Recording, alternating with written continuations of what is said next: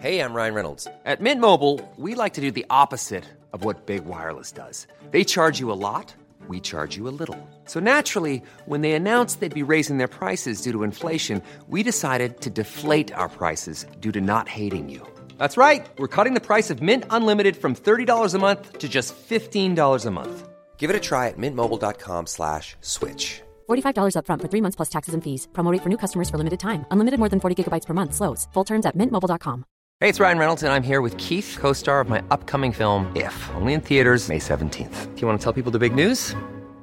All right, I'll do. It. Sign up now and you'll get unlimited for $15 a month in six months of Paramount Plus Essential Plan on us. Mintmobile.com slash switch. Upfront payment of $45 equivalent to $15 per month. Unlimited over 40 gigabytes per month. Face lower speeds. Videos at 480p. Active Mint customers by 531.24 get six months of Paramount Plus Essential Plan. Auto renews after six months. Offer ends May 31st, 2024. Separate Paramount Plus registration required. Terms and conditions apply if rated PG. Since 2013, Bombas has donated over 100 million socks, underwear, and T-shirts to those facing homelessness. If we counted those on air, this ad would last over 1,157 days. But if we counted the time it takes to make a donation possible, it would take just a few clicks. Because every time you make a purchase, Bombas donates an item to someone who needs it. Go to bombas.com/ACAST and use code ACAST for 20% off your first purchase. That's bombas.com/ACAST, code ACAST. الحمد للہ الكریم آج بیان تھوڑا سا مختصر ہوگا مجھے ایک اور جگہ جانا ہے آج ہم نے رمضان دو ہزار بائیس آج ہم نے گیارہواں پارہ پڑھا ہے مکمل گیارہویں پارے کے شروع میں سورہ توبہ ختم ہو رہی ہے اور پھر سورہ یونس شروع ہو رہی ہے پھر پوری سورہ یونس اسی پارے میں ہے سورہ توبہ میں میں نے عرض کیا تھا کل کے بیان میں مکمل جہاد کا تذکرہ ہے اس کی ایک آیت بہت امپورٹنٹ ہے بلکہ دو آیتیں ساری آیتیں ہی اہم ہیں لیکن جو میرے ذہن میں آیا کہ ان کو بیان کرنا چاہیے ایک تو منافقین نے ایک مسجد بنائی تھی اور اس مسجد میں بیٹھ کر وہ نبی صلی اللہ علیہ وسلم کے خلاف سازشیں کیا کرتے تھے تو اللہ نے نبی صلی اللہ علیہ وسلم کو حکم دیا کہ آپ یہاں کبھی بھی نماز نہ پڑھیں اور اس کو نام دیا مسجد ذرار نقصان پہنچانے والی اور اس کے مقابلے میں مسجد نبوی کا ذکر کیا یا مسجد قبا کا کہ جس مسجد کی بنیاد تقوا اور اللہ کی رضا پر ہو آپ اس میں نماز پڑھا کریں تو اس سے ہمیں ایک بات پتہ چلتی ہے کہ بعض دفعہ دین کے لیبل پہ بھی لوگوں کو نقصان پہنچایا جاتا ہے آج لوگ یہ بات سمجھتے نہیں ہیں جہاں بھی دیکھا چار دیواری ہے اس میں کچھ یتیم بچے قرآن پڑھ رہے ہیں وہاں جا کے محتمم کو چندہ دینا شروع کر دیا تحقیق کرتے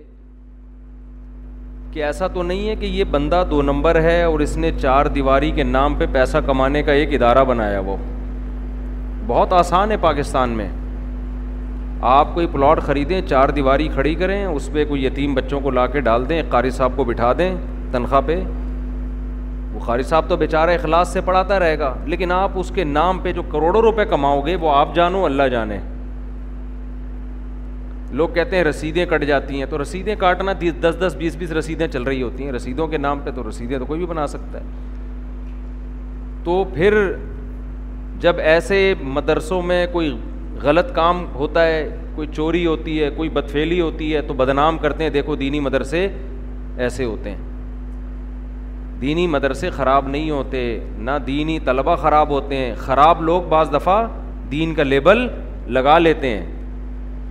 خراب لوگ بعض دفعہ مدرسے کے نام پہ دکان چلاتے ہیں اس کا مطلب یہ نہیں ہوتا کہ دینی مدرسے خراب ہوتے ہیں یا مدرسے میں پڑھنے والے بچے خراب ہوتے ہیں بعض خراب لوگ مدرسوں میں آ جاتے ہیں بعض خراب لوگ مدرسہ بنا لیتے ہیں تو یہ آپ کی ذمہ داری ہے کہ آپ تحقیق کریں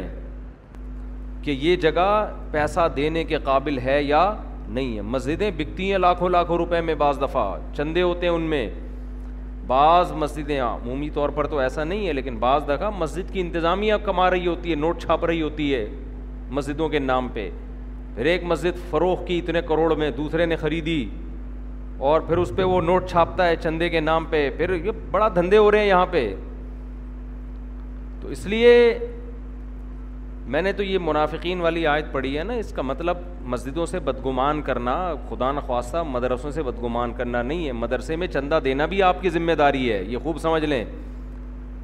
اگر آپ اس نام پہ مدرسے میں چندہ دینا چھوڑ دیں کہ فراڈ ہوتا ہے تو جو صحیح مدرسے ہیں ان کا تو بیڑا غرق ہو جائے گا دین کہاں سے لوگ سیکھیں گے گورنمنٹ تھوڑی سکھائے گی دین آپ کو گورنمنٹ جب دین کنٹرول میں لیتی ہے نا تو پھر نقصان یہ ہوتا ہے کہ پھر گور فتوے بھی گورنمنٹ کی مرضی کے ہوتے ہیں پھر مولوی بھی سرکاری ہوتے ہیں گورنمنٹ سے علماء کا اچھا تعلق پیدا کر لینا یہ برا عمل نہیں ہے لیکن بعض دفعہ اس کے سائڈ افیکٹ یہ ہوتے ہیں کہ پھر آپ کی زبان آپ کی نہیں رہتی پھر گورنمنٹ اپنے مطلب کے لوگوں کو اوپر لاتی ہے جو ان کے مطلب کی باتیں کریں اس سے بعض دفعہ دین تبدیل ہو جاتا ہے تبھی آپ دیکھیں ہمارے جتنے بڑے بڑے ائمہ تھے نا مجتہدین جنہوں نے ریسرچ کا کام کیا ہے عام طور پر انہوں نے اپنے آپ کو سرکاری عہدوں سے بچایا ہے امام ابو حنیفہ کو قاضی بنانے کی کوشش کی گئی انہوں نے قبول نہیں کیا وجہ کیا تھی کہ اللہ ان سے بہت بڑا کام لے رہا تھا پچاس فیصد امت اب تک ان کو فالو کر رہی ہے پہلے تو پچاس فیصد سے بھی زیادہ اگر گورنمنٹ کا عہدہ قبول کر لیتے اور خلیفہ گن پوائنٹ پہ کوئی فتوی دلوا دیتا تو امت کا ان پر ہمیشہ کے لیے اعتماد ختم ہو جاتا لیکن اس کا یہ مطلب ہرگز نہیں ہے کہ اگر کوئی گورنمنٹ لیول پہ پہنچ چکا ہے تو آپ اس کو حکومت کا پٹھو کہنا شروع کر دیں جب تک آپ کے پاس یقینی دلیل نہ ہو محض علامتوں سے کسی پہ فتوی دینا جائز نہیں ہے اہل حق علماء میں بہت سے ایسے بھی گزرے ہیں جو باقاعدہ سرکاری عہدوں پہ گئے ہیں اس نیت سے کہ اگر ہم نہیں گئے تو کوئی دو نمبر چلا جائے گا یہ بھی بہت ہوا ہے اس کی پاکستان میں مثالیں کچھ ایسے سرکاری ادارے بنے حکومت نے صحیح علماء سے رابطہ کیا صحیح علماء نے گورنمنٹ کو لفٹ نہیں کرائی وہ دو نمبر لوگوں کے ہاتھوں میں چلے گئے تو اس لیے اس میں دونوں پہلو ہیں دونوں پہلو سے غور کرنا چاہیے لیکن بہرحال اتنی بات ضرور ہے کہ بعض دفعہ انسان غلط بیانی سے کام لے رہا ہوتا ہے وہ اس کی اپنی ذاتی رائے نہیں ہوتی اور بعض دفعہ لوگ الزام بھی لگا رہے ہوتے ہیں تو یہ بڑا پیچیدہ موضوع ہے بڑی لمبی چوڑی تفصیل ہے کہیں اور میں چلا گیا سعودی عرب کے حال دیکھ لیں نا آپ سعودی عرب کا سعودی عرب میں آج سے تقریباً میرا خیال ہے نائنٹین ایٹیز ایٹیز کی بات ہوگی ایٹی سے لے کر ایٹی نائن تک سعودی عرب میں کچھ مسائل میں تحقیق ہوئی تھی جہاں اکثریت علماء نے ایک رائے قائم کی مگر مشہور جو فتویٰ سعودی عرب میں ہوا ہے وہ اس کے خلاف ہوا ہے کیوں پورے سعودیہ کے علماء ایک طرف تھے اور دو چار علماء دوسری طرف لیکن وہ دو چار علماء چونکہ سرکاری عہدوں پہ تھے تو فتویٰ کس کا مشہور ہوا ان کا ہوا اور تمام علماء کے فتوے کو نظر انداز وہ فتویٰ کل عدم ہو گیا ایک قسم کا تو جب سرکاری عہدے پر آپ ہوتے ہیں نا تو آپ کی بات سنی جاتی ہے آپ کے پاس وسائل ہوتے ہیں تو اس لیے اس بہت سے علماء یہ بھی کہتے ہیں کہ اہل حق کو کوشش کرنی چاہیے آگے جانے کی خیر اب بات سے بات نکلتی چلی آ رہی ہے ایک صاحب مجھے کہنے لگے یہ دیکھو جو تبدیلی اس وقت ہو رہی ہے نا دنیا میں اس کو اسلام نہ سمجھو خوب سمجھ لیں جو چودہ سو سال سے ہو رہا ہے نا وہ اوریجنل اسلام ہے اس زمانے میں قرآن و حدیث کے نام پہ دین میں بڑی بڑی تبدیلیاں شروع ہو گئی ہیں وہ سعودی عرب بھی ہو سکتا ہے وہ پاکستان بھی ہو سکتا ہے وہ ہندوستان بھی ہو سکتا ہے وہ جاپان بھی ہو سکتا ہے غیر مسلم کنٹری بھی ہو سکتا ہے وہ امریکہ بھی ہو سکتا ہے اس لیے قرآن و حدیث کی وہ تحقیق جو صدیوں سے جس تحقیق پر امت عمل کر رہی ہے اس کے خلاف جاؤ گے چاہے تراوی کا مسئلہ ہو چاہے طلاق کا مسئلہ ہو چاہے خلا کا مسئلہ ہو چاہے موسیقی کا مسئلہ ہو کوئی بھی مسئلہ ہو اس تحقیق کو اٹھا کے کہاں پھینک دو دیوار پہ وہ تحقیق اٹھا کے دیوار پہ دے مارو ایک مثال دے کے بس میں آگے چلتا ہوں یہ پھر ٹاپک لمبا ہو جاتا ہے میں دو ہزار تین یا چار کی بات ہے میں وزیر آباد میں تھا تو مجھے نہیں پتا تھا طلاق کا مسئلہ اتنا زیادہ وہاں ہو گیا کہ سبھی فتویٰ دینے لگے تین طلاق ایک ہوتی میں نے اسے بڑا بڑی ریسرچ کی تو ایک صاحب میرے پاس آئے وہ اہل حدیث تھے مجھے کہنے لگے کہ مفتی صاحب آپ اس تحقیق کو نہیں مانتے جو ہماری تحقیق ہے لیکن دنیا نے ماننا شروع کر دیا ہے میں نے کہا مثال کے طور پر پھر انہوں نے مثال دی سوڈان میں انیس سو فلاں میں اسمبلی نے قانون پاس کیا کہ اکٹھی تین طلاقیں ایک شمار ہوں گی آج کے بعد سے تو سوڈان میں گورنمنٹ لیول پر علماء نے اس قانون کو پاس کروا لیا پھر انہوں نے کہا پاکستان میں انیس سو پینسٹھ میں جو آئلی قوانین بنے ان میں یہ تھا کہ اکٹھی تین طلاقیں دے دیں تو وہ کل عدم شمار ہوں گی مصر میں انیس سو فلاں میں یہ قانون پاس ہوا کہ آج کے بعد کسی نے اکٹھی تین دی تو کتنی شمار ہوں گی ایک اس طرح نہ کئی ملکوں کے انہوں نے نام لیے میں نے کہا حضرت آپ ہوش کے ناخن لیں آپ بات کہہ رہے ہیں یہ تو آپ کے خلاف جا رہی ہے ساری دلیل سوڈان میں اسلام آ جایا ہے کیا ہے بھائی سوڈان میں اسلام تو تیرہ سو سال پہلے آیا تھا تیرہ سو سال سے سوڈان کی عدالتوں میں اکٹھی تین طلاقوں کو تین سمجھا جاتا تھا انیس سو ساٹھ یا ستر یا پینسٹھ یا بیسویں صدی میں آ کے ان کو کیا قرار دیا جا رہا ہے ایک تو آج کے سوڈان کی حکومت کو آپ دلیل کے طور پہ پیش کر رہے ہو اور جب سے سوڈان میں اسلام آیا تھا اس وقت سے وہ گھاس کھا رہے تھے کیا بیٹھ نہیں یاری میرا خیال ہے بات میں نے کہا آپ نے کہا انیس سو پینتالیس یا پتہ نہیں یہ مجھے صحیح فگر یاد نہیں ہے مصر کی اسمبلی نے قانون پاس کر دیا نا پرانے قانون کو چینج کیا ہے پاس کرنے کا مطلب یہ نہیں کہ نئے سرے سے پرانا قانون جو مصر میں چلا آ رہا تھا کہ تین طلاقیں ایک ہوں گی مصر کی اسمبلی میں وہاں کے علماء کی مشاورت سے قانون پاس ہوا کہ آج کے بعد تین طلاقیں کتنی ہوں گی ایک میں نے کہا میرے بھائی مصر میں اسلام حضرت عمر کے دور سے آیا ہے اس وقت سے لے کر آج تک مصر کی عدالتیں فیصلہ کرتی رہی ہیں تین تین ہوتی ہیں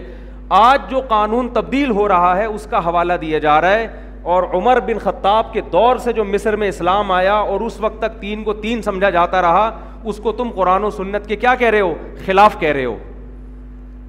نہیں یاری میرا خال باس میں نے کہا پاکستان میں جو آئلی قوانین ایوب خان نے بنائے تھے پاکستان بر صغیر میں آتا ہے بر صغیر میں اسلام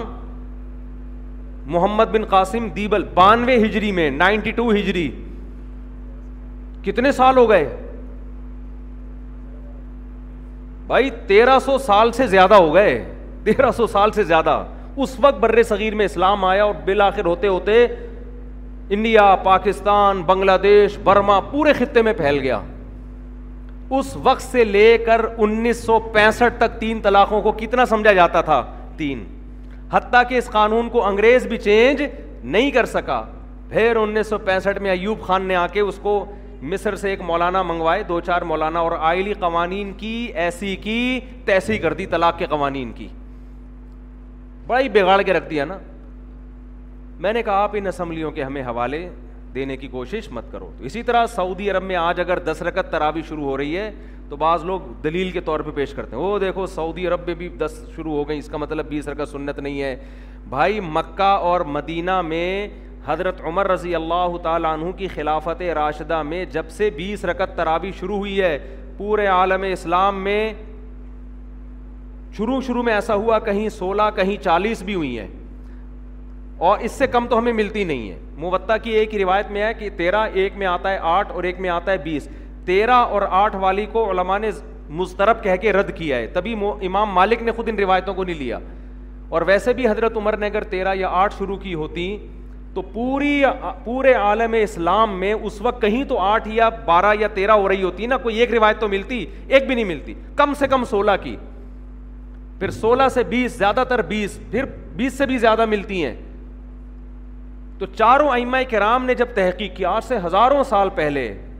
تو ان کی رائے حضرت عمر کے عمل کی وجہ سے یہ قائم ہوئی کہ اس میں سنت عمل کتنا ہے بیس رکت اس وقت سے لے کے مسجد نبوی اور مسجد حرام میں آج تک سن دو ہزار اکیس تک آج تو بائیس ہے نا پچھلے سال کرونا تھا اس سے پہلے سن دو ہزار بیس تک کتنی رکتیں تراوی ہو رہی ہیں بیس رکت سنت سمجھ کے آج اگر حرم میں ہمیشہ کے لیے بھی دس ہو جاتی ہیں تو میرے بھائی اسلام وہ ہے جو قدیم ہے قرآن و سنت کی وہ تشریح جو پہلے علماء کر چکے ہیں پوری امت اس پر آج کی تشریحات پر ہمیں اعتماد نہیں ہے آج حکومتوں کے دباؤ ہوتے ہیں آج مفادات ہوتے ہیں کسی پہ ہم الزام نہیں لگا رہے آج بعض دفعہ سوچنے میں غلطی کرتا ہے انسان قرآن و حدیث کا اپنی طرف سے مفہوم مراد لے رہا ہوتا ہے ہمارے اہل حدیث بھائی عام طور پر صحیح بخاری کی حدیث پیش کرتے ہیں کہ نبی صلی اللہ علیہ وسلم رمضان غیر رمضان میں آٹھ رقص سے زیادہ نہیں پڑھتے تھے اس کے تو بہت آسان جواب ہے اس حدیث سے تراوی پر استدلال دلال کرنا تو اتنا غلط ہے اتنا غلط ہے میں حیران ہوتا ہوں بھائی نبی اگر آٹھ رکت پڑھتے تھے تو کیا جماعت سے پڑھتے تھے آپ جماعت سے کیوں پڑھتے ہیں نبی تو آخری وقت میں پڑھتے تھے آپ عشاء کے بعد کیوں پڑھتے ہیں دوسری بات یہ بخاری ہی میں دوسری حدیث بھی تو ہے کہ نبی صلی اللہ علیہ وسلم یزید فی رمضان مالا یزید فی غیر ہی رمضان میں جو رات کی عبادت خاص طور پر اس کی تعداد مقدار وہ رمضان کے علاوہ کی تعداد سے زیادہ بخاری ہی کی دوسری حدیث اس حدیث کے کیا ہے اگینسٹ ہے تو اس کو کیوں لیتے ہو اس کو کیوں نہیں لیتے دونوں حدیثیں صحیح بخاری کی ہیں اسی وجہ سے علماء نے کہا ہے کہ حضرت عائشہ کی جو حدیث ہے نا کہ نبی رمضان اور غیر رمضان میں آٹھ سے زیادہ نہیں پڑھتے یہ مسترب ہے کیونکہ دوسری حدیث بالکل اس کے اگینسٹ ہے جب دو حدیثیں بالکل ایک جیسی صنعت کی ہوں اور ایک دوسرے کی اگینسٹ ہوں تو ان میں کسی سے بھی آپ استدلال نہیں کر سکتے اس کی مثال ایسے ہے جیسے بخاری میں ہے کہ حضرت سلیمان علیہ السلام نے ایک رات میں اپنی ساٹھ بیویوں سے ہمبستری کی دوسری میں آتا ہے سو بیویوں سے کی ساٹھ اور سو کے عدد ایک دوسرے کے بالکل کیا ہیں اپوزٹ اب آپ ایک عدد کے بارے میں بھی یقین سے نہیں کہہ سکتے کیونکہ اس میں دونوں ایک دوسرے کے بالکل خلاف ہیں ہم یہ کہیں گے بہت کثرت سے ازواج تھیں صحیح تعداد ہمیں معلوم نہیں ہے یا ہم کچھ اور تعویل کریں گے حفیظہ عالم یا فض الآخر کہ ایک نے سو کا عدد کہا ان کو تھا کہ سو ایک نے کہا کہ ساٹھ کا تو مجھے یاد ہے اس سے اوپر کا یاد نہیں ہے لیکن ترجیح اس میں جو زیادہ بیان کر رہا ہے نا اس کو دی جائے گی اس لیے کہ جو کم بیان کر رہا ہے وہ یہ سوچ کے بیان کر رہا ہے کہ اس سے زیادہ کا مجھے علم نہیں ہے تو یہاں حضرت عائشہ جو آٹھ رکت والی حدیث بیان کرتی ہیں اور پھر نبی سے ہی منقول ہے بخاری میں ہی کہ رمضان میں تعداد مقدار زیادہ ہوتی تھی اس سے پتہ چلتا ہے یہ آٹھ سے زیادہ یہ تو اگر ہم بخاری کی اس حدیث کو تراوی پہ فٹ کر لیں تو میں بیان کر رہا ہوں تو بھی آٹھ حرکتیں ثابت نہیں ہوتی بلکہ بخاری ہی میں اس کے اگینسٹ دوسری حدیث موجود ہے لیکن حقیقت یہ ہے کہ اس کا تراوی کی نماز سے کوئی تعلق نہیں ہے کوئی تعلق نہیں ہے اس کا تراوی کی نماز تراوی کی نماز کا جس حدیث سے تعلق ہے نا وہ وہ بخاری کی حدیث ہے جس میں حضرت عائشہ فرماتی ہیں نبی صلی اللہ علیہ وسلم مسجد نبی میں نکلے اور آپ نے تین دن نماز پڑھائی بہت بڑی تعداد تھی اس کے بارے میں وہ کتنی رکتیں تھیں اس کے بارے میں ہمارے پاس کوئی صحیح حدیث واضح موجود نہیں ہے ایک ضعیف حدیث ہے کہ بیس رکتیں تھیں علماء نے کہا کہ ضعیف حدیث اگر کسی صحیح دوسری روایت سے اس کی تائید ہو جائے یا تعامل امت سے اس کی تائید ہو جائے تو پھر اس میں ضعف ختم ہو جاتا ہے تو ضعیف ہونے کے باوجود حضرت عمر اور اسلاف کا جو عمل تھا جو عالم اسلام میں پھیل چکا تھا کیونکہ حضرت عمر رضی اللہ تعالیٰ عنہ نے جب تراوی شروع کی ہے نا تو ائمہ کرام یہ کہا کرتے تھے کہ ہم حضرت عمر کو بدتی نہیں سمجھتے حضرت عمر نے ایک کام کیا تو یہ ہو نہیں سکتا کہ نبی سے اس کی اصل نہ ملے یہ ہو نہیں سکتا کہ نبی سے اس کی اصل تو چونکہ حضرت عمر سے بیس رکتیں جو صحیح سند ہے اگرچہ وہ حدیث مرسل ہے ہمارے اہل حدیث بھائی اعتراض کرتے ہیں کہ جو حضرت عمر سے بیس رکتیں بیان کر رہا ہے اس نے حضرت عمر کا زمانہ نہیں پایا لہذا یہ حدیث منقطع درمیان میں راوی کیا ہے شارٹ ہے اس کا علماء نے جواب دیا ہے مشتحدین نے وہ جواب یہ دیا ہے کہ یہ جو تعداد رکعات ہے نا یہ جب پورے عالم اسلام میں جب یہ پھیلی ہیں تو یہ چیز ایسی نہیں ہے جو مشہور نہ ہو تو جو چیزیں مشہور ہوتی ہیں جو کھلے عام سب اس کو صبح و شام دیکھ رہے ہوتے ہیں وہ چیزیں بیان کرنے میں صنعت کی محتاج نہیں ہوتی اور یہ کسی دیوبندی کا کال نہیں ہے یہ سعودی عرب کے عرب عالم ہی کے کال میں آپ کے سامنے پیش کر رہا ہوں سعودی عرب میں آج سے چند سال پہلے بیس رکتوں کو ختم کرنے کی جب کوشش کی تو مدینہ یونیورسٹی کے جو چانسلر تھے عطیہ سالم انہوں نے کتاب لکھی کہ ایک ہزار سال سے زیادہ سعودی مکہ مدینہ میں بیس رکت تراوی ہو رہی ہے اس کا انہوں نے اس میں جواب دیا ہے کہ یہ جو حضرت عمر سے بیس رکتیں منقول ہے نا حدیث مرسل کہتے ہیں راوی اپنے سے اوپر کے راوی کا نام اضف کر دے تو انہوں نے کہا اس کے مرسل ہونے سے حدیث ضعیف نہیں ہوگی کیونکہ یہ چیزیں شہرت کی بنا پر بیان کی جاتی ہیں تراوی کوئی بند کمرے میں چھپ کے تھوڑی ہو رہی تھی ساری دنیا دیکھ رہی تھی کتنی رکتیں ہو رہی ہیں تبھی محدثین نے علماء نے فقہ نے جو فتویٰ دیا نا بیس رکتوں کا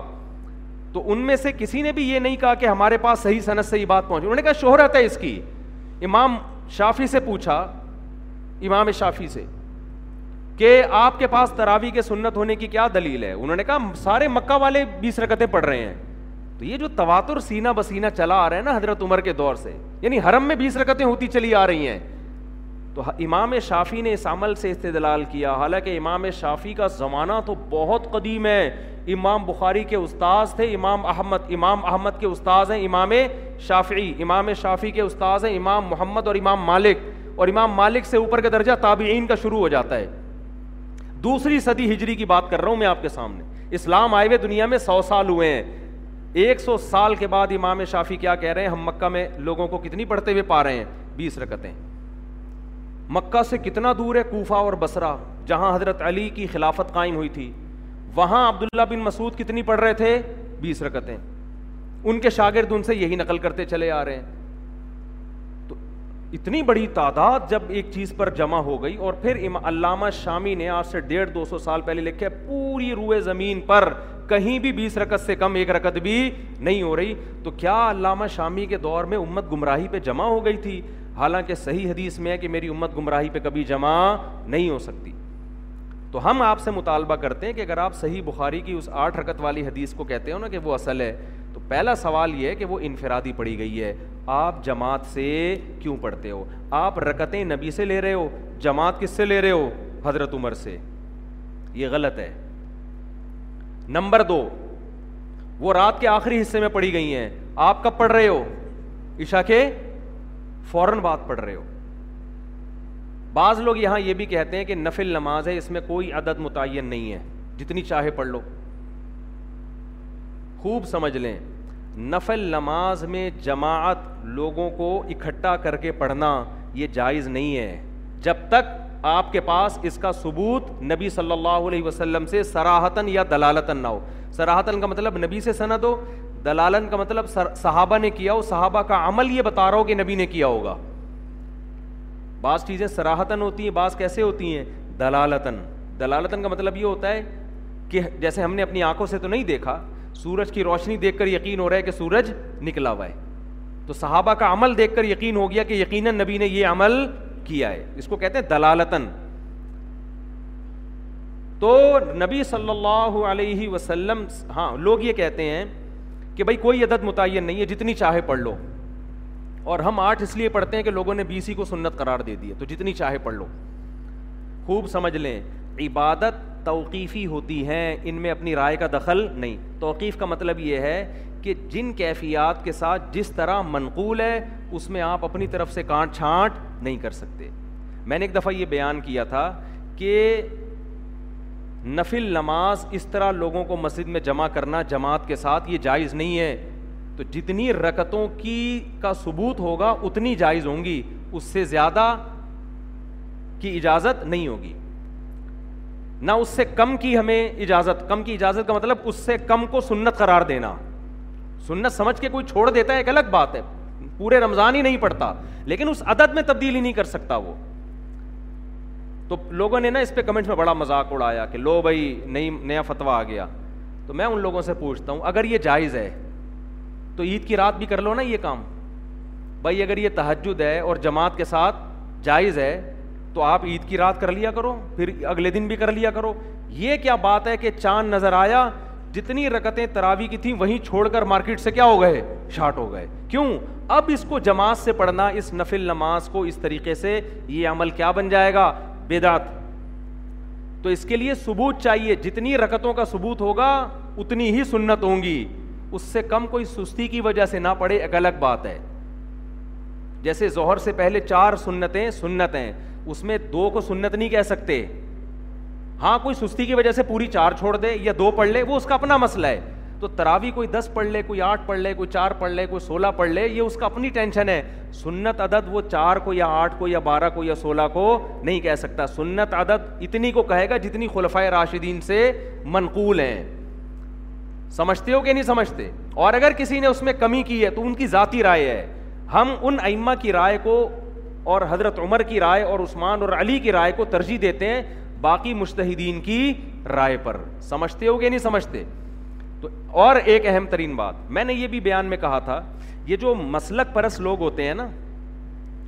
مسلک پرست یہ کیا کرتے ہیں یہ خود بہت شخصیت پرست ہوتے ہیں ان کے خلاف کوئی بھی دلیل جاری ہوگی نا ایک تو غصے سے ان کے منہ سے جھاگ نکلنا شروع ہو جاتا ہے کبھی تسلی سے جواب دینا جو سوال پوچھا جائے بات کو کیا کر دیتے ہیں گھما دیتے ہیں ہم اگر مسلک فرست پرست ہوتے تو میں تراوی میں آپ کو دیوبندی بننے کی دعوت دے رہا ہوتا میں تراوی کے مسئلے میں آپ کو کہہ رہا ہوتا جو اردو بولنے والے علماء ان کو فالو کرو میں کہہ رہا ہوں خلفۂ راشدین کو امام ابو حنیفہ کو امام شافی کو امام مالک کو امام احمد بن حنبل کو فالو کرو چودہ سو سال سے ہرمین میں جو ہوتا آ رہا ہے اس کو فالو کرو لیکن میرے اس بیان کو کیا کہیں گے دیوبندیت کا پرچار کر رہا ہے نا اور آپ پوری امت کو اٹھا کے ایک طرف پھینک دو آپ کے بابے نے جو دلائل دے دیے اس پہ کو پتھر یعنی جیسے پتھر پہ لکیر تبدیل نہیں ہوتی نا ایسے آپ اس کے بارے میں لچک نہ دکھاؤ آپ کے بابوں نے دلیل لے دی کہ موتا امام مالک میں آٹھ رکت کی حدیث بالکل صحیح ہے کوئی ضعیف ثابت نہیں کر سکتا ہم جب اس کو ثابت کرنے کے لیے حوالے دینے کے لیے آپ کے گھر پہ آ رہے ہیں آپ وہ حوالے سننے کے لیے تیار نہیں ہیں اور ہم نے وہ حوالے ویڈیو آڈیو بیان میں ریکارڈ کروا بھی دیے میرا تراوی کے مسئلے پر آڈیو بیان ہے اس میں پورے حوالوں کے ساتھ میں نے حدیثیں پڑھ پڑھ کے پیش کی ہیں آٹھ رکت تراوی جو معطا امام مالک کی حدیث ہے اس کو کن کن محدثین نے ضعیف قرار دیا اور کن کن نے کہا کہ اس سے استدلال درست نہیں ہے یہ سارے حوالے میں نے پیش کر دیے ہیں پھر بھی بعض لوگ یہ دعویٰ کرتے ہیں کہ اس کو کوئی بھی ضعیف نہیں کہتا تو پھینکنے پر گورنمنٹ کی طرف سے کوئی پابندی نہیں ہے اور میں نے یہ بھی کہا تھا اگر وہ صحیح ہوتی تو امام مالک اپنی موتا پر خود تو فتویٰ دیتے نا وہ خود تو بیس رکتوں سے بھی زیادہ کے قائل ہیں کوئی جواب نہیں ہے ان لوگوں کے پاس کسی چیز کا تو مسلک پرستی کی بہا اب میں ایک اہم دلیل آپ کو دے رہا ہوں اس نماز یہ سلاۃ اللیل ہے اس میں دو رائے نہیں ہو سکتی لیکن یہاں بھی بعض لوگوں نے کنفیوژن پیدا کی ہے بعض لوگوں نے کہا چونکہ یہ سلاۃ اللیل ہے لہذا یہ تحجد ہے لہذا یہ کیا ہے ایک صاحب نے یہ بھی دلیل دی ہے مشہور بزرگ ہیں انہوں نے دلیل یہ دی ہے کہ یہ نام بھی بدعت ہے لوگوں نے خود بعد میں رکھا ہے اس کا نام تراوی نبی سے تو ہمیں صلاۃ اللیل ملتی ہے اس کے علاوہ کوئی نماز نہیں ملتی اور دلیل دیے امام بخاری نے صلاۃ اللیل کا باپ باندھا ہے اور اس کے تحت تراوی کا بھی تذکرہ کیا اور تہجد کا بھی اور وطر کا بھی لہٰذا یہ سب کیا ہیں ایک ہی نماز ہے یہ ایسے ہے جیسے میں کہوں میڈیکل سائنس کی کتابوں میں ایک باپ باندھا ہوا ہے جاندار اور غیر جاندار کے عنوان کے تحت انسان کا بھی تذکرہ ہے گدھے کا بھی ہے کتے بلی کا بھی ہے لہذا یہ سارے ایک ہی ہیں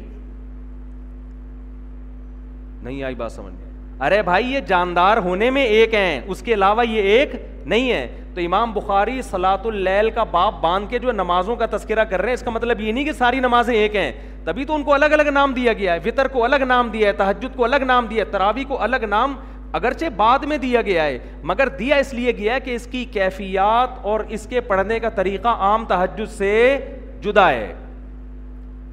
عام تحجد سے جدا ہے اس لیے اسلاف نے ہی اس کو تراوی کا نام دیا یہ علماء دیوبند نے نام نہیں دیا یہ حدیث کی کتابوں میں نام موجود ہے آپ کہہ سکتے ہیں جب نبی نے نام نہیں دیا تو ہم نام کیوں دیں اس کو الگ سے ہم اس لیے نام دیں گے کہ اسلاف نے جب ہماری آسانی کے لیے ایک نام دے دیا تو ہمیں بھی اس میں آسانی ہے تو گورنمنٹ نے نام دینے پر کوئی پابندی نہیں لگائی نہ اللہ نے اور بہت ساری ہمیں مثالیں ملتی ہیں کہ نبی نے نام نہیں دیا مگر بعد میں فقہ نے نام دیا اور ہم نے بھی اس کو نام دے دیا فجر سے پہلے کی دو سنتیں اس کو سنت موقع کہا جاتا ہے کہ نہیں کہا جاتا کوئی حدیث دکھا دو کہ نبی نے اس کو دو سنت موقع کہا ہو بلکہ نبی کی جو حدیثوں میں ملتا ہے آتا رک رک آتل فجری فجر کی دو رکتیں اب کوئی آپ سے پوچھے میں آپ کیا کر رہا ہوں میں فجر کی دو رکتیں پڑھ رہا ہوں تو اگلا سمجھے گا فرض پڑ رہا ہے شاید آپ کے نہیں نہیں میں کیا کر رہا ہوں سنت آپ کو وہ نام دو جو حدیث میں ہے اس کو فجر کی دو رکتیں بولو سنتیں نہ بولو بھائی کنفیوژن ہو رہی ہے کہ دو رکت سے فرض مراد ہے یا سنت تو ہم نے اس کو الگ یہ سنت کا لفظ بھی حدیث میں نہیں ہے حدیث میں جو سنت کا لفظ ہے وہ کسی اور معنی میں ہے حدیث میں تو سنت طریقے کو بولتے ہیں وہ فرض بھی ہو سکتا ہے واجب بھی ہو سکتا ہے یہ تو بعد میں امت نے فرق کیا یہ سنت ہے اور یہ کیا ہے فرض ہے نفل کا جو ہم نے نام دیا نفل یہ تو سب اسلاف نے نام دیا ہے نبی کے دور میں ہمیں یہ اصطلاحات نہیں ملتی فرض سنت نفل قرآن کہہ رہا ہے وہ من اللیلی فتحجت بھی نافل تلق رات میں آپ تحجد پڑھیں آپ کے لیے نفل ہے تو یہاں نفل سے مراد وہ نفل نہیں ہے نافل لگنا اضافی چیز ہے اسی آئس سے علماء نے استدلال کیا ہے کہ تحجد نبی پہ فرض ہے حالانکہ قرآن کیا کہہ رہا ہے نفل ہے تو یہاں نفل وہ والا نفل نہیں ہے جس کو ہم نفل کہتے ہیں تو بہت ساری ٹرمز ایسی ہیں جو بعد میں فقہ نے ایجاد کی ہیں اور ان کو اہل حدیث بھی مانتے ہیں سارے مانتے ہیں ان ٹرمز کو اس لیے کہ ان ٹرمز کی وجہ سے ایک عبادت کو دوسری عبادت سے فرق کرنا کیا ہو گیا ہے آسان ہو گیا تو خوب سمجھ لو جب اسلاف نے دیکھا کہ یہ وہ نماز ہے جو صرف رمضان میں پڑھی جاتی ہے ایک امام کے پیچھے پڑھی جاتی ہے اس کی مخصوص رکتیں ہیں ان تعداد میں پڑھی جاتی ہے چاند نظر آتے ہی یہ نماز پورے سال کے لیے غائب ہو جاتی ہے تو اس لیے اسلاف نے اس کو نام کیا دے دیا تراوی کا تو یہ نہ میں نے دیا نہ علماء دیومن نے دیا نہ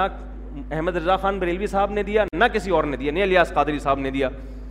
نہ کسی اور نے یہ کس نے نام دیا ہے اسلاف نے اور آج سے نہیں صدیوں پہلے تبھی بحقی کی روایت میں نے اپنی اس آڈیو بیان میں نا پورے پورے حوالے پیش کیے ہیں اس میں میں نے وہ روایت بھی پڑھی ہے کہ اسلاف نے اس کو نام دیا تھا تراوی کا اب آخری بات کر کے بس میں موضوع کی طرف آتا ہوں تراویح کا نام دیا اس کو اگر یہ آٹھ رکتیں یا بارہ ہوتی نا تو اسلاف اس کو تراویح کی نماز کہتے ہی نہیں کیوں بحقی کی روایت ہے آپ کہہ سکتے ہیں نا حوالے پیش کرو تو میرا آڈیو بیان پورا سن لیں وہ شیئر کریں زیادہ سے زیادہ کیونکہ میں نے وہ چھ سات سال پہلے بیان کیا تھا تو اس لیے آڈیو تھا اس وقت ویڈیو ویڈیو کی ہمارے پاس سہولت بھی نہیں تھی اور لوگ مانوس بھی نہیں تھے ویڈیو سے تو آپ پورے پورے حوالے ہیں اس میں تو اس کو اس میں اسلاف نے اس نماز کو کیا نام دیا تراوی کیوں اس کی وجہ بھی لکھی ہوئی ہے اس لیے کہ وہ ہر چار رکت کے بعد تھوڑی دیر آرام کرتے تھے تھوڑی دیر وقفہ لیتے تھے پھر چار پڑھتے تھے اب قطع نظر اس سے کہ وہ وقفہ سنت ہے یا نہیں یہ ایک الگ بحث ہے ہمیں اس پر اصرار نہیں ہے کہ آپ اس کو سنت کہیں لیکن اس نام سے پتہ چلتا ہے کہ چار رکتوں کو ایک ترویحہ کہا گیا تھا عربی میں دو کے لیے الگ سیگا ہوتا ہے اور جمع کے لیے بولو الگ سیگا تو چار رکتوں کو جب ترویحتن کہا گیا تو آٹھ رکتوں کو ترویحتین کہا جائے گا تراوی بولو نہیں کہا جائے گا اس سے پتہ چلتا ہے کہ اسلاف کے دور میں کوئی ایک مسجد بھی ایسی نہیں تھی جہاں آٹھ یا دس رکتیں کیونکہ دس رکتوں کو بھی تراوی نہیں کہہ سکتے کوئی ایک مسجد بھی روئے زمین پہ ایسی نہیں تھی ورنہ وہ اس کو یہ نام نہ دیتے تو تروی تراوی یہ جمع اقسا ہے جمع اقسا کا مطلب اس میں چار چار رکتیں متعدد بار آئی ہیں تبھی ہی اس کو تراوی کہہ رہے ہیں دیکھو مسجد ایک مسجد مسجدین دو مسجد مساجد بہت ساری مسجدیں اب سمجھا مساجد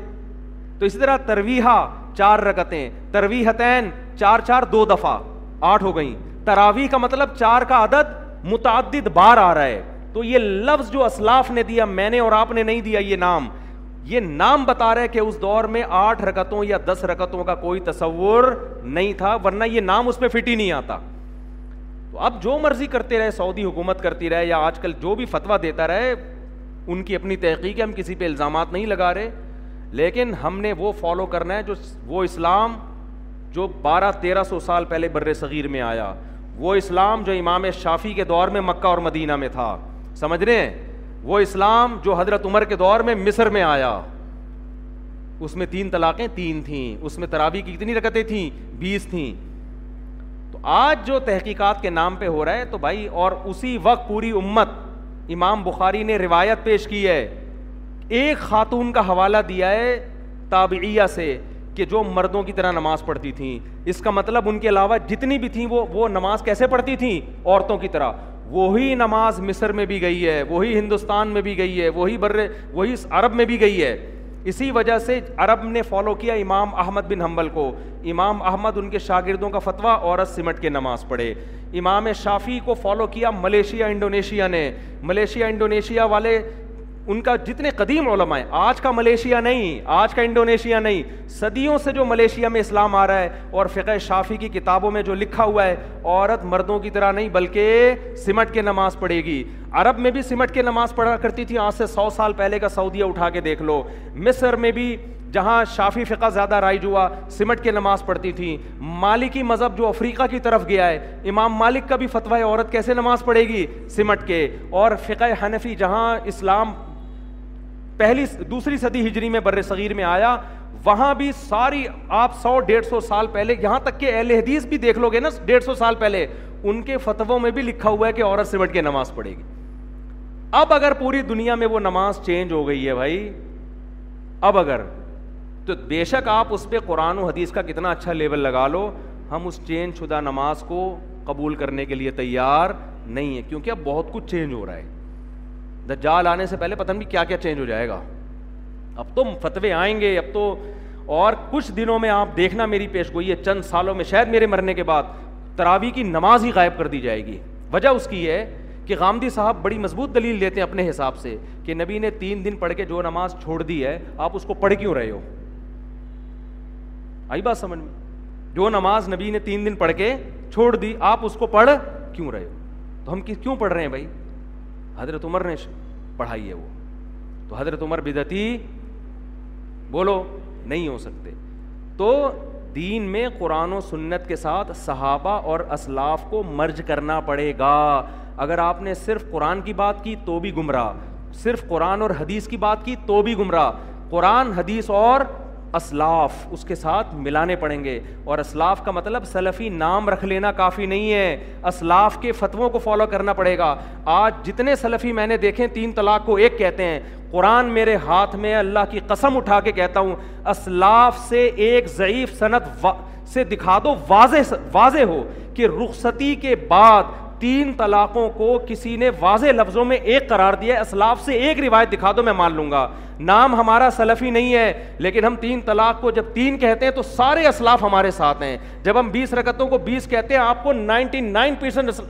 اسلاف ہمارے ساتھ میں نظر آئیں گے ناموں میں کچھ نہیں رکھا نہ دیوبندی نام نہ بریلوی نام آپ نے یہ نہیں دیکھنا کہ دیوبندی کیا کہہ رہا ہے بریلوی کیا کہہ رہا ہے آپ نے دیکھنا ہے کہ قرآن و سنت کی وہ تشریح جو صحابہ اور تابعین نے کی ہے وہ کون پیش کر رہا ہے اور قرآن و سنت کی وہ تشریح جو پندرہویں صدی کے مولوی کہہ رہے ہیں وہ کون پیش کر رہا ہے وہ تشریح جو صدیوں سے چلی آ رہی ہے میں اس کو مانوں گا وہ تشریح جو آج مارکیٹ میں آ رہی ہے کتنا ہی اچھا اور خوبصورت لیبل لگا لو ہم اس کو ایکسپٹ کرنے کے لیے تیار نہیں ہیں سمجھتے ہو کہ نہیں سمجھتے تو سمجھ جاؤ ورنہ ایسے بے لگام ہو گئے نا ایسے بے لگام کہ فرقے بنتے چلے جائیں گے اس سے فرقہ واریت ختم نہیں ہوگی آج ایک نیا فتویٰ آئے گا کل اس سے بڑھ کر ایک نیا فتویٰ آئے گا پرسوں پھر اور مارکیٹ میں کیونکہ ایسا پھر بے لگام اپنے آپ کو پابند تبھی نبی صلی اللہ علیہ وسلم نے فرمایا تہتر میں جو جنتی ہوگا ما انا علیہ و اصحابی جو میرے اور کس کے طریقے کو فالو کرے گا صحابہ اور صحابہ کو سمجھا تابعین نے تابعین کو سمجھا ائمہ نے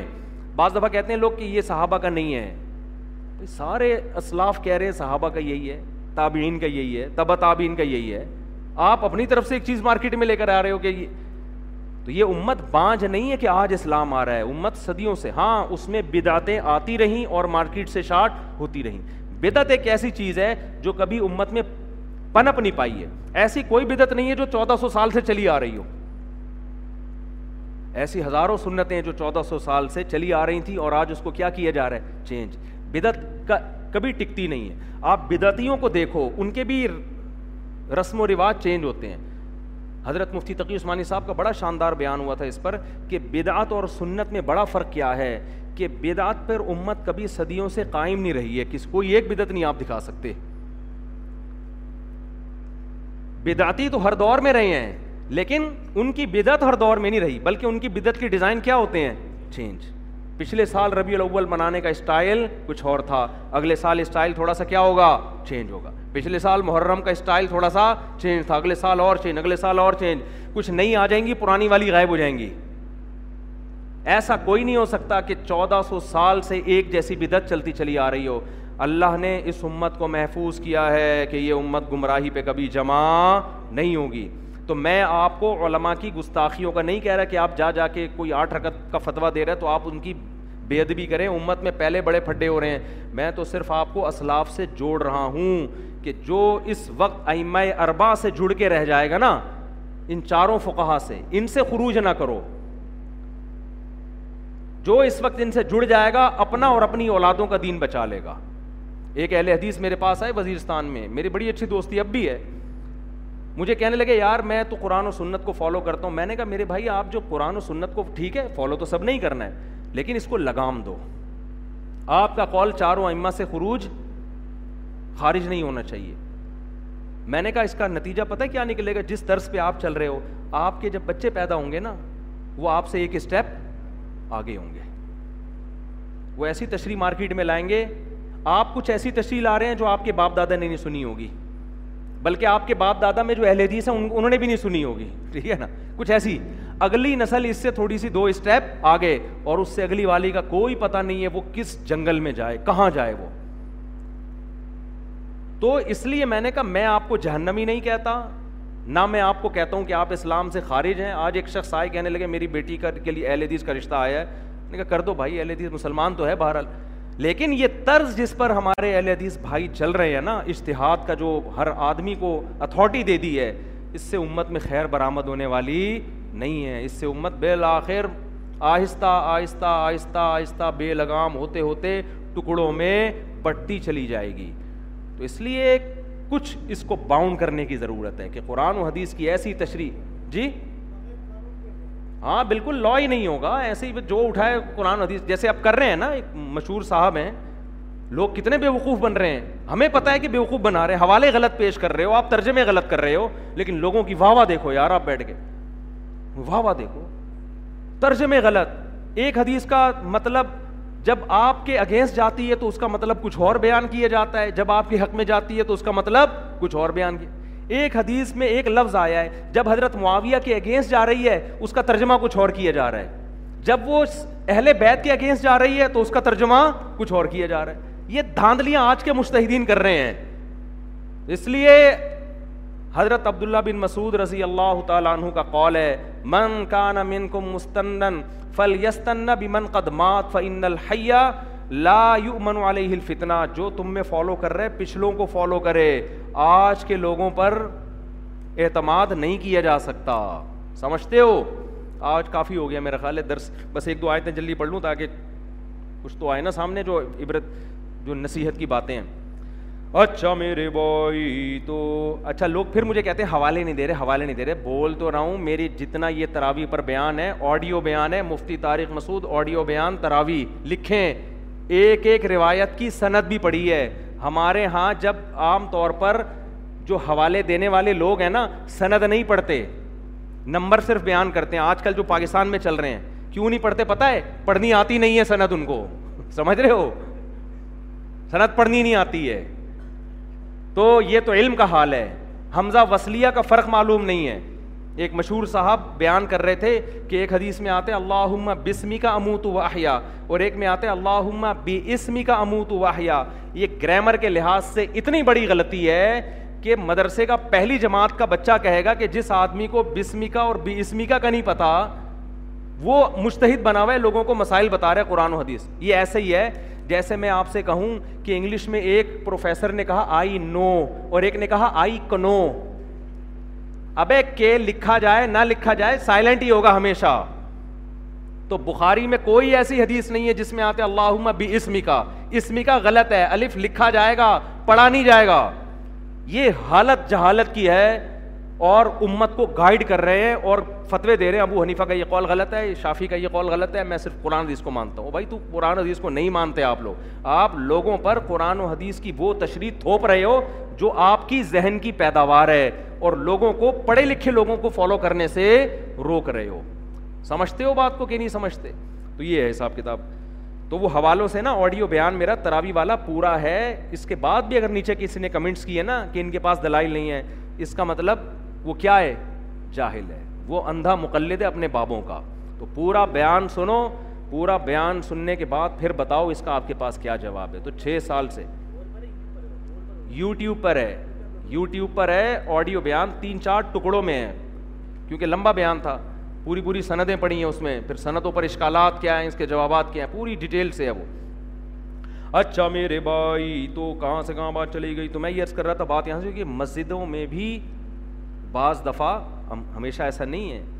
بعض دفعہ کوئی مدرسہ یا دینی وہ جگہ بنائی جاتی ہے فساد کرنے کے کیونکہ دین کے نام پہ لوگ اکٹھے بہت ہو جاتے ہیں تو یہ یہ بھی ہوتا ہے بعض دفعہ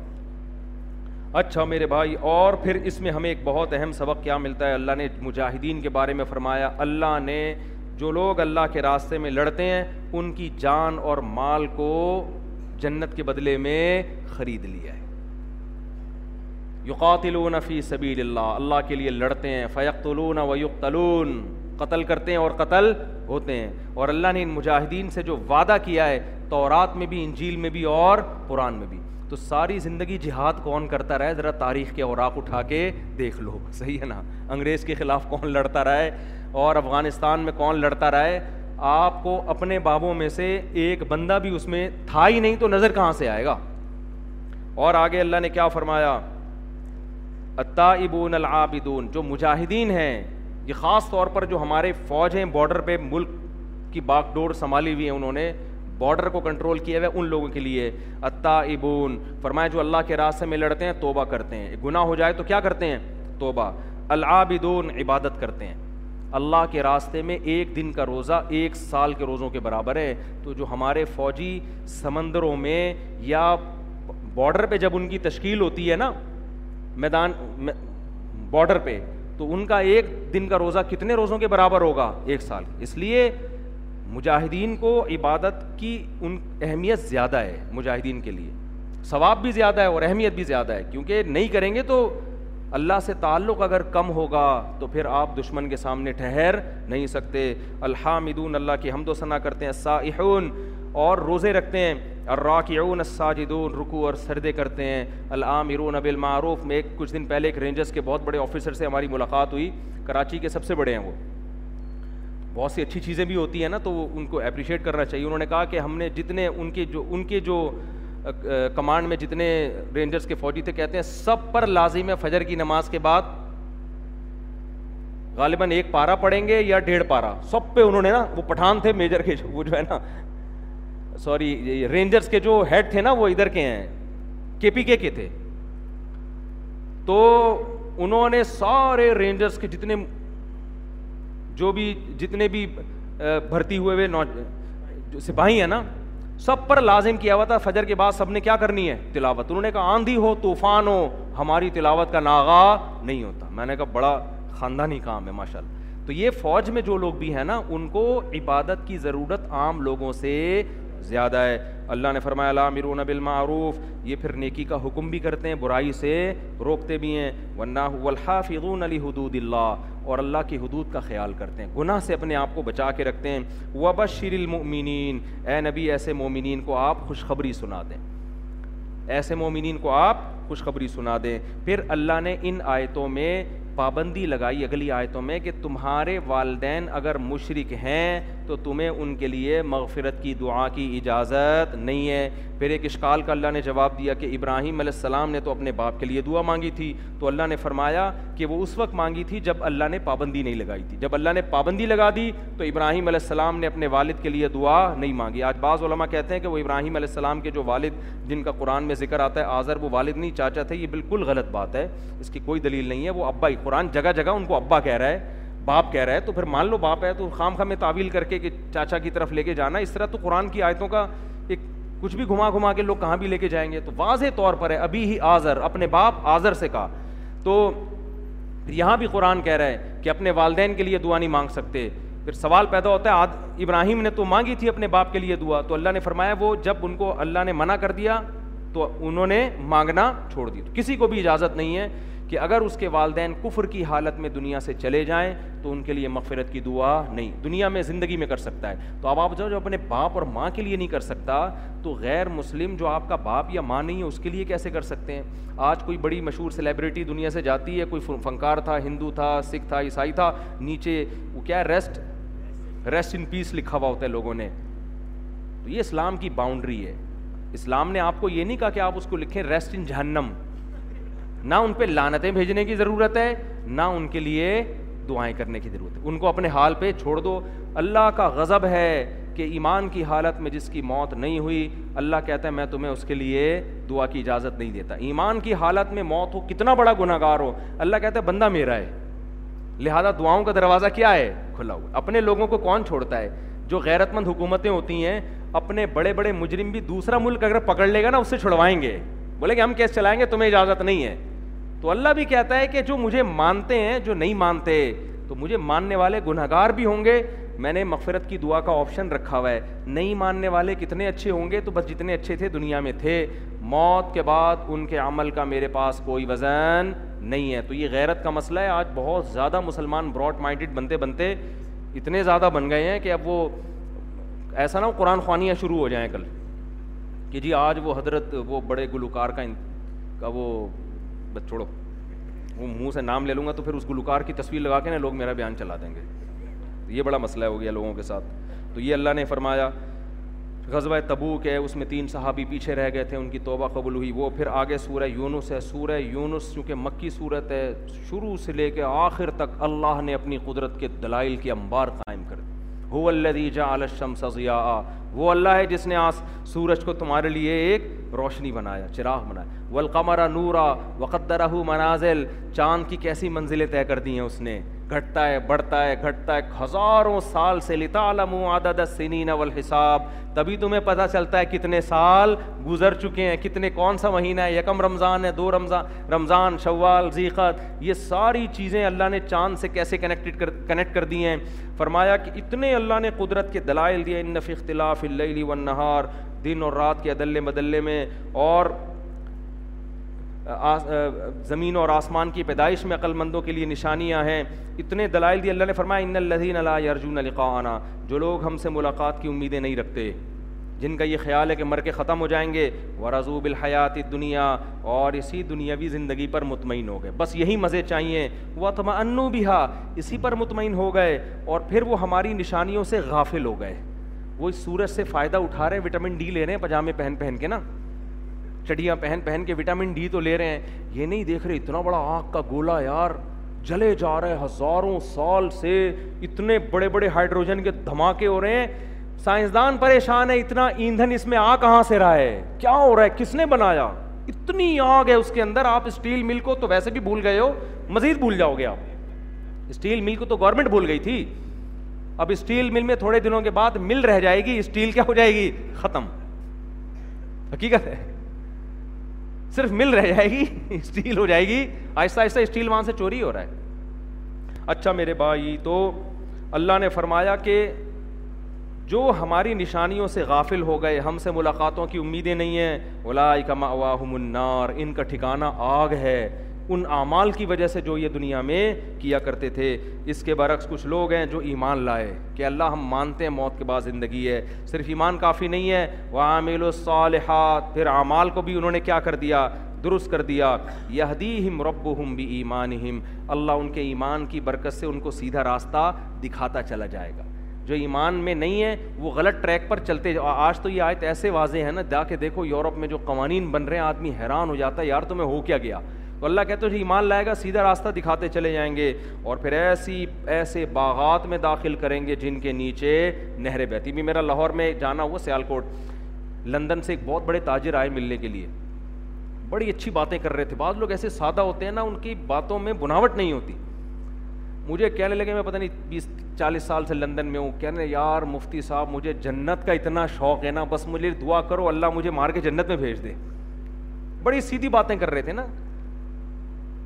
میں نے کہا ماشاء اللہ اللہ کرے یہ جذبہ ہم میں بھی پیدا ہو کہہ رہے ہیں یار مجھے جنت میں جو بار بار اللہ قرآن میں کہتے ہیں نا تجری منتہتی حل انہار کیسے محلات دوں گا ان کے نیچے نہریں بہتی ہوں گی کہہ رہے مجھے اللہ کا یہ انداز بہت پسند آتا ہے واقعی جہاں اللہ جنت کہتے ہیں باغات کو جہاں اللہ باغات کا تذکرہ کرتا ہے اپنے نیک بندوں کو دوں گا ہمیشہ اللہ کہتا ہے حل انہار ان باغات میں شارے اور چشمے ہوں گی بہتے ہوئے وہ باغ جس میں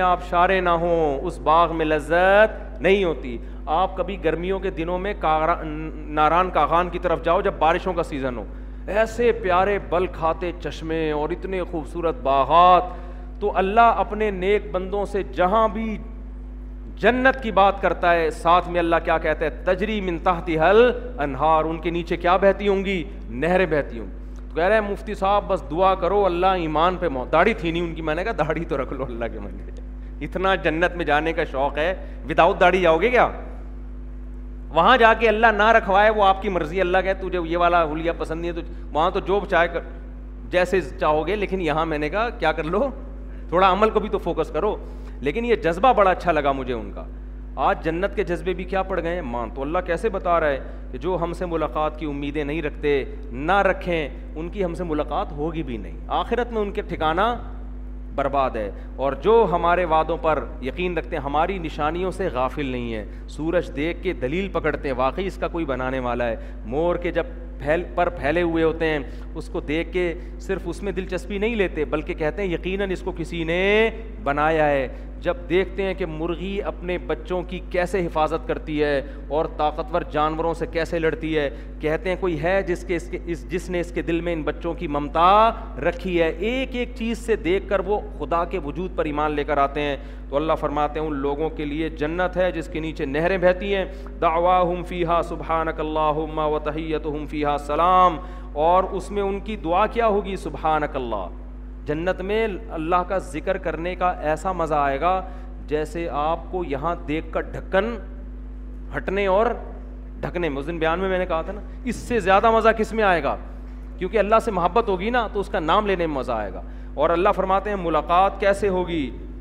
تحیت ہم فیحہ سلام سلام سے ابتدا ہوگی اور ملاقات ختم ہوگی وہ آخر و داواہم الحمد للہ رب العالم ہر وقت اللہ کی تعریفیں کریں گے آج اللہ کی تعریفیں انسان کرتا ہے ثواب کے لیے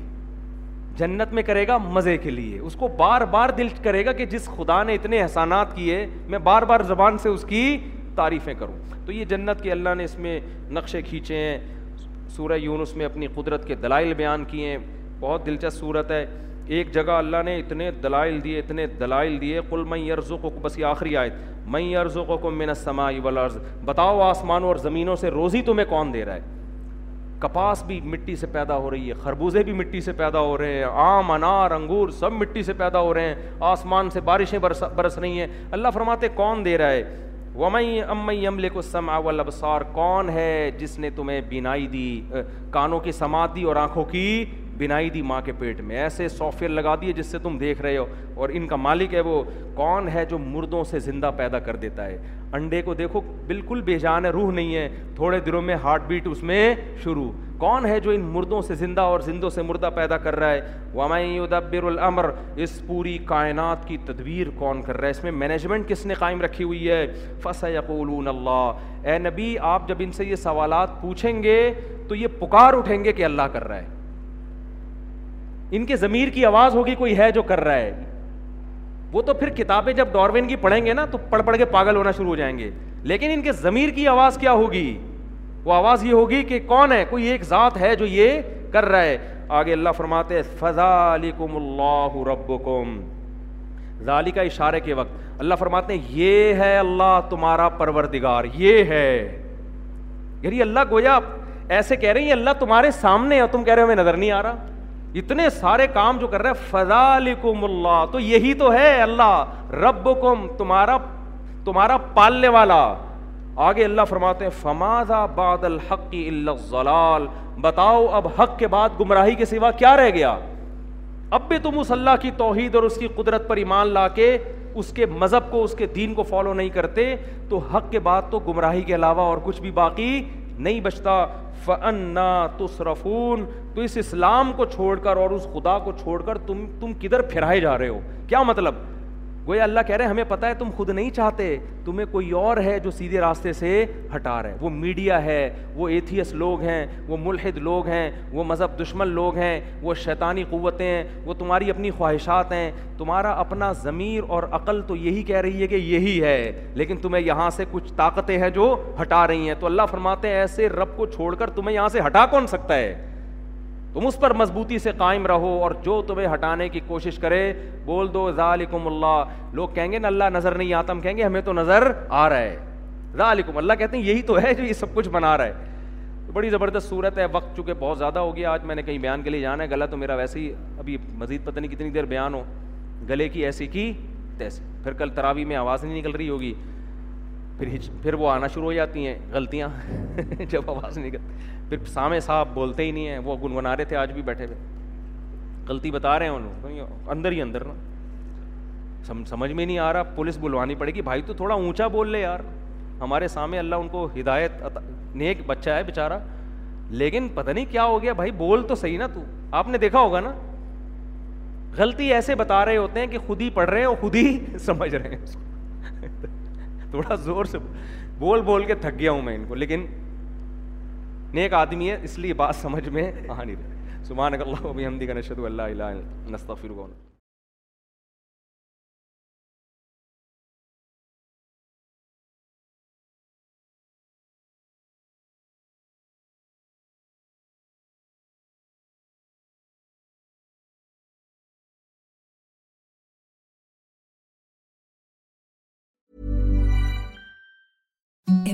سافٹ نو ایم کی soft That's what you'll feel with Bowl and Branch's organic cotton sheets. In a recent customer survey, 96% replied that Bowl and Branch sheets get softer with every wash. Start getting your best night's sleep in these sheets that get softer and softer for years to come. Try their sheets with a 30-night guarantee. Plus, get 15% off your first order at bowlandbranch.com. Code BUTTERY. Exclusions apply. See site for details. Hi, I'm Daniel, founder of Pretty Litter. Did you know cats tend to hide symptoms of sickness and pain? I learned this the hard way after losing my cat, Gingy. So I created Pretty Litter, a health monitoring litter that helps detect early signs of illness by changing colors, saving you money and potentially your cat's life. Pretty Litter is veterinarian developed, and it's the easiest way to keep tabs on your fur baby's health right at home. Go to prettylitter.com and use code ACAST for 20% off your first order and a free cat toy. Terms and conditions apply. See site for details. The secret summer ویرین is number one best selling bar oil clinically instantly silky soft and unbelievably glowing signatures and mango mentor these get healthy glowing skin for summer with clean vegan care from ارسی get پرائڈیام